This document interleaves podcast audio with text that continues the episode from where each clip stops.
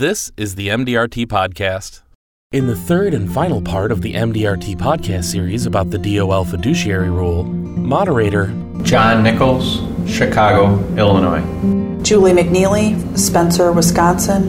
and representing two countries where extensive regulations are already in place, Simon Gibson from Newmarket in the UK. and Susan Patterson, Brisbane, Australia.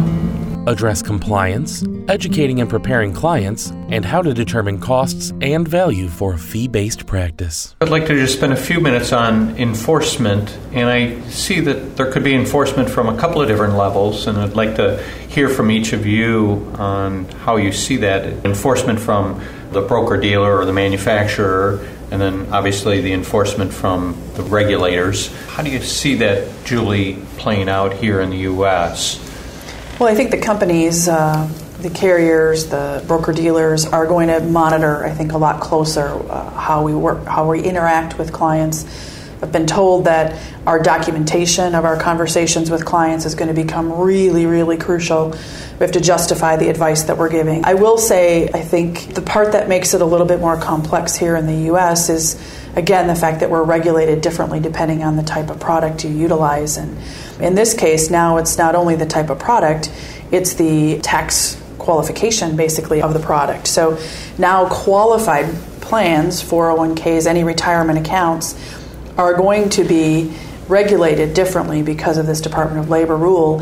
And if you violate, it appears that the infraction could be brought against you in the court of law, not necessarily through the traditional regulatory agency like the SEC. And so that just complicates it. So you could have the SEC coming in and saying, stop doing business this way, it's inappropriate. But you can also now have someone suing you in a court of law as a result of the regulations that are being put out by the Department of Labor. You can also have the state come and tell you not to continue to be operating in any certain manner on the insurance side of the industry. And that's typically done through a disciplinary action, not through the courts system. So it can be, and it probably will be, a very complex way to enforce this. Some have said, how do they enforce it? They don't have a way to enforce it. They do. They do through the court of law now because it's a contract. The best interest contract will be a contract signed, and therefore you can be sued via the court system. And Simon and Susan, uh, since you've been working uh, with the regulation for a number of years, have you seen enforcement, and if so, how, and from who, and, and what does that mean?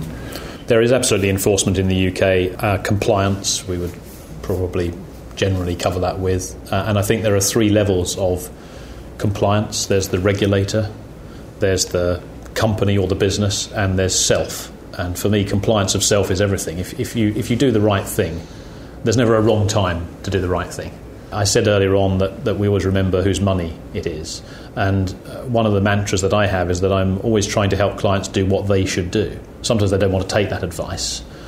If we're doing that, it is in their best interest. There's no conflict of interest in that situation.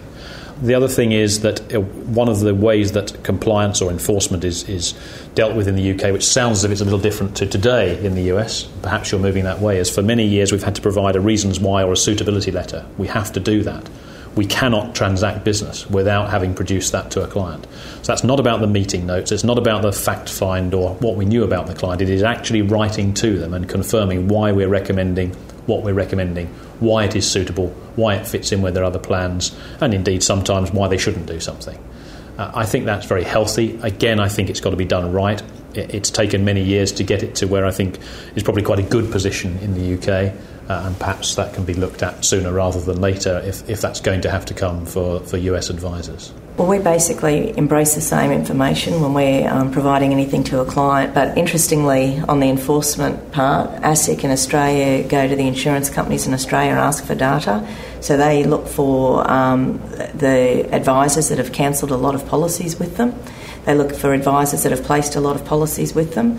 Then they'll actually check to see if those policies have been moved from one company to another, and then they'll bring the files up and look at that as not in the best interest. So some of the people that have been banned or suspended um, have been for that reason, what they commonly call churn. However, in saying that, a lot of policies do move because under best interest now, when you review someone, if that policy, which was great for the last 10 years, isn't as good as a new policy, then you face the equation of, well, what do we do? Because this one's actually better. So it's, there's a bit of a, um, a mind game around that, I suppose, as to which is, is the best way forward. The broker dealer groups are responsible for compliance, and if they do know that you have done something wrong, they have to self report to ASIC, and if they don't self report a breach, then the broker dealer group gets an enforceable undertaking and it would have to do certain things of remediation or it could be suspended. So, Julie, since now the regulation is out there and you're certainly uh, working with many consumers, how do you go about helping educate the consumer? And I mean, this is this is pretty complex. And how do we bring the consumer along with us? Well, I've already begun talking to my clients about what's coming. Because it hasn't been fully interpreted yet, it's kind of hard to say for sure how it's going to change our relationship. But I am letting them know that changes are coming. And that, that also may require us to change the way we work together. Typically, the response I receive from my clients is, Well, I don't care how I have to pay you, I still want to work with you. And that certainly is reassuring to me as an advisor. But I think that we need to be as upfront and informing our clients as much as possible as we understand the way the rule is going to ultimately shake out. And so I think from the consumer perspective, they think of this somewhat as a bit of noise. And they are at this point fine with paying me in a different way. They just want to know that they can continue to get the advice and work with me as their as their advisor. So they don't tend to want to get into the details of it, and I don't know that we necessarily need to give them all the gory details, but we certainly need to inform them that changes are coming and how those changes came about. So I think, you know, from my perspective, consumers certainly need to know, but they also um, they just want good advice. So have you thought through if you're going to move to a fee-based type of practice? I mean, how are you going to determine what level of fee would you charge? I mean, isn't it kind of confusing for advisors right now to if you're just starting this process? Yeah, it, it is confusing, and I think that from my perspective, I have started to charge flat fees for types of advice. For example, a flat fee for a financial plan. That wasn't something I had ever done. And, and, and just to be clear, I mean, I live in a very small rural community in Wisconsin. So my typical client maybe looks very different than someone else's typical client. Um, I tend to serve very middle income consumers. And so for me to come to them and say, I'm going to charge you $5,000 a year to give you advice, I don't know how many clients I'd have continue to work with me. But I can come to them and say, hey, we're going to spend a lot of extra time really working on this plan. And because of that, we're going to charge a fee to do that, but we think it's going to give you this, this, and this and they they com- completely are embracing that. And so that's the first step we've taken is to begin charging for pieces, flat fees for pieces of advice, which feels very comfortable for me to ask. And I think the next step then would be to uh, charge a fee for managing the accounts that we currently manage. And so just back up one piece. So how did you arrive at that initial cost? Fee. And and so did you? What research did you do? What did you communicate with? And maybe your study group. Did you? Did the broker dealer educate you? You know, how did you even get to the initial starting line of? Hey, we're going to start charging fees. I would say all of the above. I have a study group, you know, talking to them about how they currently charge fees. Some of them do, some don't. A lot of them are in the same boat that I am. Second is a producer group within my broker dealer. That's about 30 advisors. Again, most of them are just like me. They're they're primarily commission based and have just started to, to move into that commission or the fee based world. So it's been talking to them and really determining what other advisors in my area are charging because I think it it has something to do with the geographic area that you live in and the type of clientele that you serve. So it's really been researching sort of all of those things. And my broker dealer had many templates and things that I could use. Um, I've attended the fee based advisory conference for my broker dealer for the last four years, again, anticipating and leading up to the point where we're going to start to charge fees. So it's educating myself, asking lots of questions, doing research, and landing on that final fee. And do you think in the end that all your customers are going to be able to come along or a certain portion of them? I would say uh, a portion will come along. I have many clients that I currently serve that just are not going to be candidates for fee based advice. Although I'm often surprised when I talk to them about this flat fee and tell them all the great things it's going to provide them and the clarity that it's going to give them in their financial house. Many are willing to pay a fee that I didn't necessarily think they would. So I'm not going to exclude people. I'll explain to them, uh, you know, what the, the way that things are going to change as far as how we get compensated and I hope that many will come along. But I would anticipate there will be several clients that I won't be able to continue to serve. Do you think that opens up a space for a junior advisor within your firm to be able to serve those that may not be able to afford or want to afford that uh, level? We've already begun talking in our firm about different service models. So, you know, this model is going to give you all of these things. Uh, and if you can't bite that model, then perhaps this one down here, which will be more of a junior advisor, even more of a service type uh, arrangement where we're not spending significant amounts of time doing formal plans and all of that. So uh, there's going to be some difference in the way we serve our clients. And Simon, as you've had the most experience, 14 years or so or more in the fee based model, what advice would you provide a U.S. advisor in, in establishing the how? I wouldn't suppose to tell anybody how to do it in the sense that my business will be different to your business, to Julie's, to Susan's, etc., etc. I think when we're talking about the consumer, if we're already a trusted advisor, that's a big plus for the reasons that Julie has highlighted. I think we have to look at the why as well as the how. I think an explanation of why we're doing what we're doing uh, is important, and we've got to understand that ourselves so that we can communicate that brilliantly to clients. And communication is the key word here. It really is. Communication internally with ourselves, if you like, certainly turning that round and making sure that we are just using all the right words at the right time with the consumer is absolutely essential. In terms of fees, which was just covered, you can do fee based, but you've got to make sure that you look at three things. You've got to think about the internal costs. Don't set your fees too low to run your business.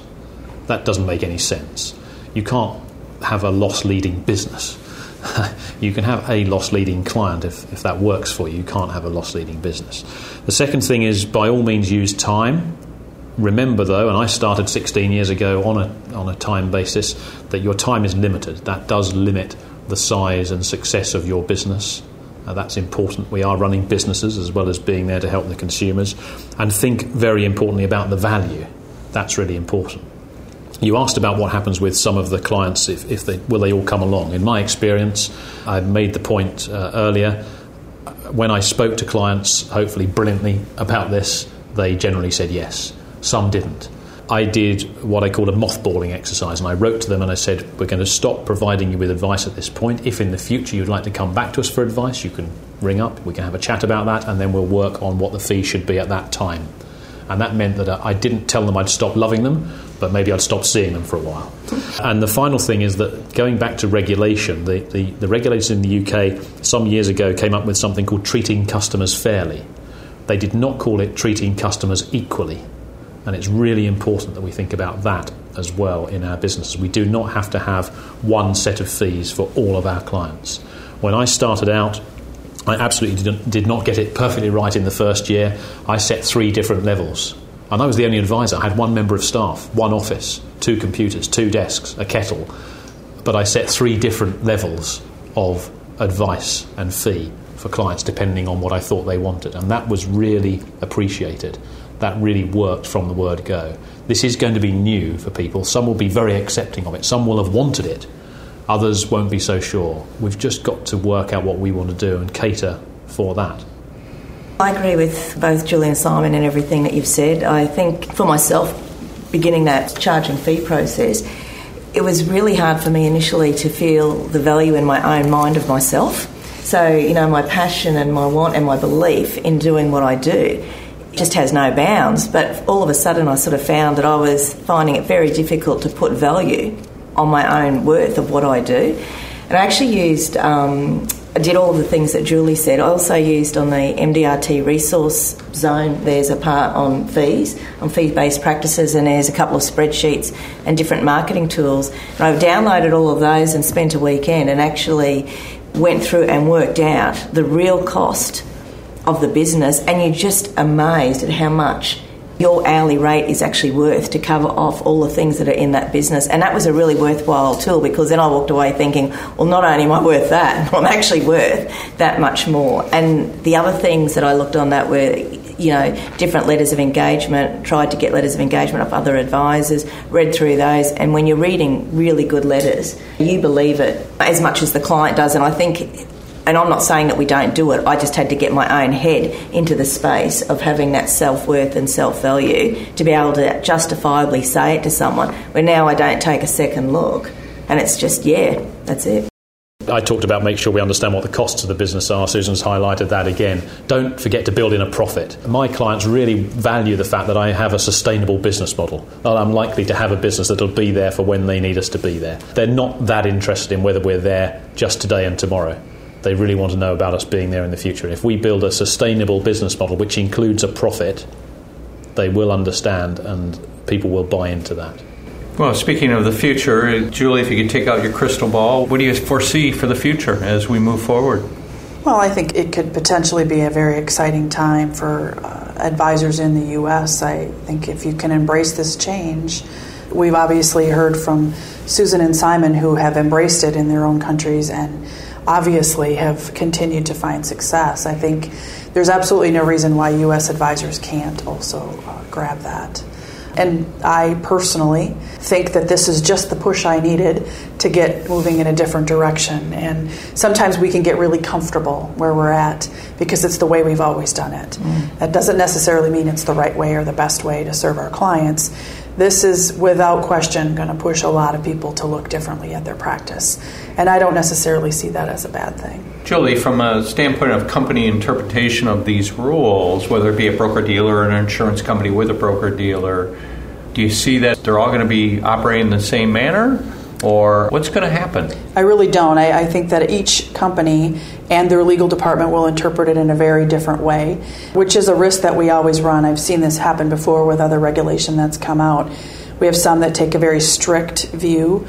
Um, for example, the company I spoke of earlier that determined it was not worth the risk to stay in the retirement market and pulled all their advisors out and said you can't participate in that space any longer, and they took a very strict interpretation of the rule. Other companies will be less strict. However, if you are an independent advisor or write for multiple companies, you will have very probably differing ways that each company will interpret that rule. So it's going to put more pressure on your firm and your staff and yourself to be cognizant of what is transpiring at various companies. So you're obviously operating within their guidelines. Correct, correct. And they may also have varying degrees of training on this new regulation. And so as advisors, we're really going to have to be very mindful that we're, we're checking all the boxes before we can continue to interact with our clients. You know, we were talking about fees, and as you were building your model to kind of set those fee levels, you kind of said you looked to your study group, you looked to your broker dealer, you actually even looked into your market.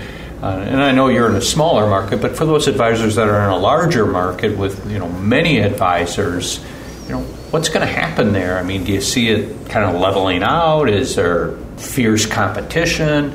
It, uh, is there more shopping by the actual client? Well, look at I'm only being charged X here, and I can go to Tom over here and be charged Y. I mean, how do you see that play out? Well, I'm, I'm guessing Simon and Susan will agree that a value has to be delivered to the client. So uh, we have no intention of charging a fee without providing great value. And if we can demonstrate the value we're providing, I'm not worried that the fee won't be appropriate, especially if we've done our homework in our market and made sure that we're not over the top with that fee. But to me, that means a lot of different things. Uh, serving them in a different way, including them in client appreciation events, educational events, ongoing uh, financial literacy. I mean, that just continuing to monitor their situation in a very robust way. I think all of those things will provide the value, and I don't think the fee will become something we compete over if the value is there. In many firms, it's no longer acceptable to just be a product vendor. Correct. A place where I'm going to buy a product. It's there has to be something more. It's relational, and you know, many of my clients have become great friends. Uh, they call me for lots of things beyond the financial world, um, advice on things I would have never expected to give advice on, but and that's okay. We have a great relationship. I know a lot about them and their situation, and so it becomes more of a strong friendship versus just a client and advisor relationship. Simon, this is a relationship business, John. That's the top and bottom of it. When you're talking about the regulations in the US, uh, obviously it's new and it's coming, and there's a little bit of a time scale. We have what we have in the UK. I'm reminded again of Winston Churchill, and he said, Out of intense complexities, intense simplicities arise. And he said that in 1929, and he was basically saying, keep it simple. And when you're thinking about your fee structure, keep it as simple as you can. Uh, that would be the first tip. The second thing is do not get into a price war. Uh, you don't need to. I agree with Julie, we've, we've said it before value is what is important. And I'm reminded of the sign I once saw in a printer's window many years ago, and in big letters it said good, quick, cheap. And in smaller letters underneath it said pick any two. And I think we've got to take that approach when we're, we're looking at what we're doing. Be unique, be authentic, whatever you want to, whatever word you want to use. Uh, we've talked about the communication being brilliant. Keep it simple, make sure there's value in there, and people will be happy with that. What would be one piece of value that uh, you attribute to your fee? Okay, well, I'll always take their phone call. I mean, that, that might sound an odd thing to say, but I, I, know that sometimes clients have come to us and they've come to us because people won't return their phone calls, and that's the people who are supposedly advising them. We ask clients to make a promise when they join us, when they become clients. Sometimes a second promise, depending on what we're doing. The main promise is you've got to promise to come and see us every year. We will have an annual meeting for the fee. We will do everything around that annual meeting. We will make sure we deliver those things. We've taken it further within our business. We have a monthly touch point with our clients because we send them a, a newsletter which we write ourselves by email every month. They get that. It's not free, it's at our expense, it's because they're clients of ours. Uh, we put on client events, we do other things, but people will decide what's best for them depending on the structure of their business. It goes back to a point that I made earlier on. Look at what we actually do, make sure clients understand that we do that. There's value in there already. They haven't got to start often going and doing new things, but it is a relationship business. And have you done kind of a market research within your area to determine kind of where your fee uh, stands in, in relationship to others? I think you're going to like this answer. No, I haven't. Never planned to, never intended to, don't intend to now. We are good at what we do. It won't suit everybody. If we do a good job, then we will have clients who are happy to pay our fee. Great. Susan?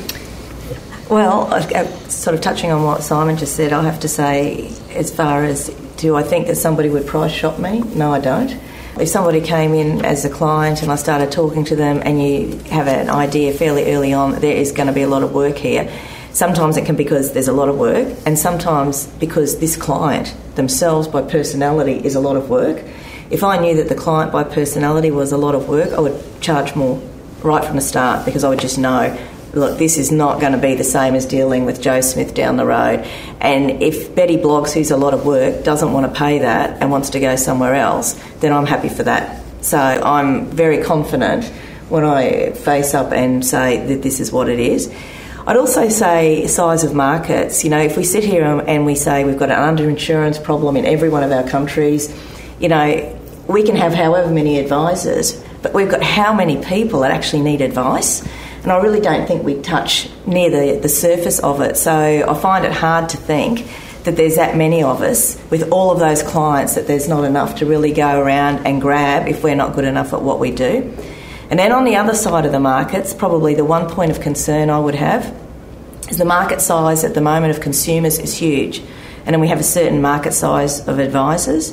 But if the market size of advisors rationalises or decreases, then there's probably going to be an easy ability for advisors to increase their pricing when they get the idea that that's where it goes. And that may not end up being a good consumer outcome. So, again, you know, a um, non intended consequence of things that may happen through changes.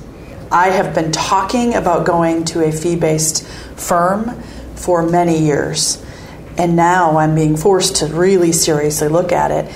Talking about it and actually doing it are two very different things because I will tell you most of the problem is in my own head. And as I've slowly started to move in this arena and started to talk to clients about it, um, I'm astounded by the number of them that are getting their check out and writing me a check for a financial plan where in the past I didn't ask for that fee. So I'm beginning to understand that this is just noise in my own head and not truly an obstacle clients will need to face. So truthfully, if you can get past what's going on in your head, um, I think it'll be a whole lot easier process. And it's great to hear that other people have already got through that noise themselves. That's the end of our podcast series on the DOL fiduciary rule. Thank you for listening. If you would like to subscribe to hear episodes on a variety of other topics, you can find us on iTunes at MDRT Podcast. See you next time.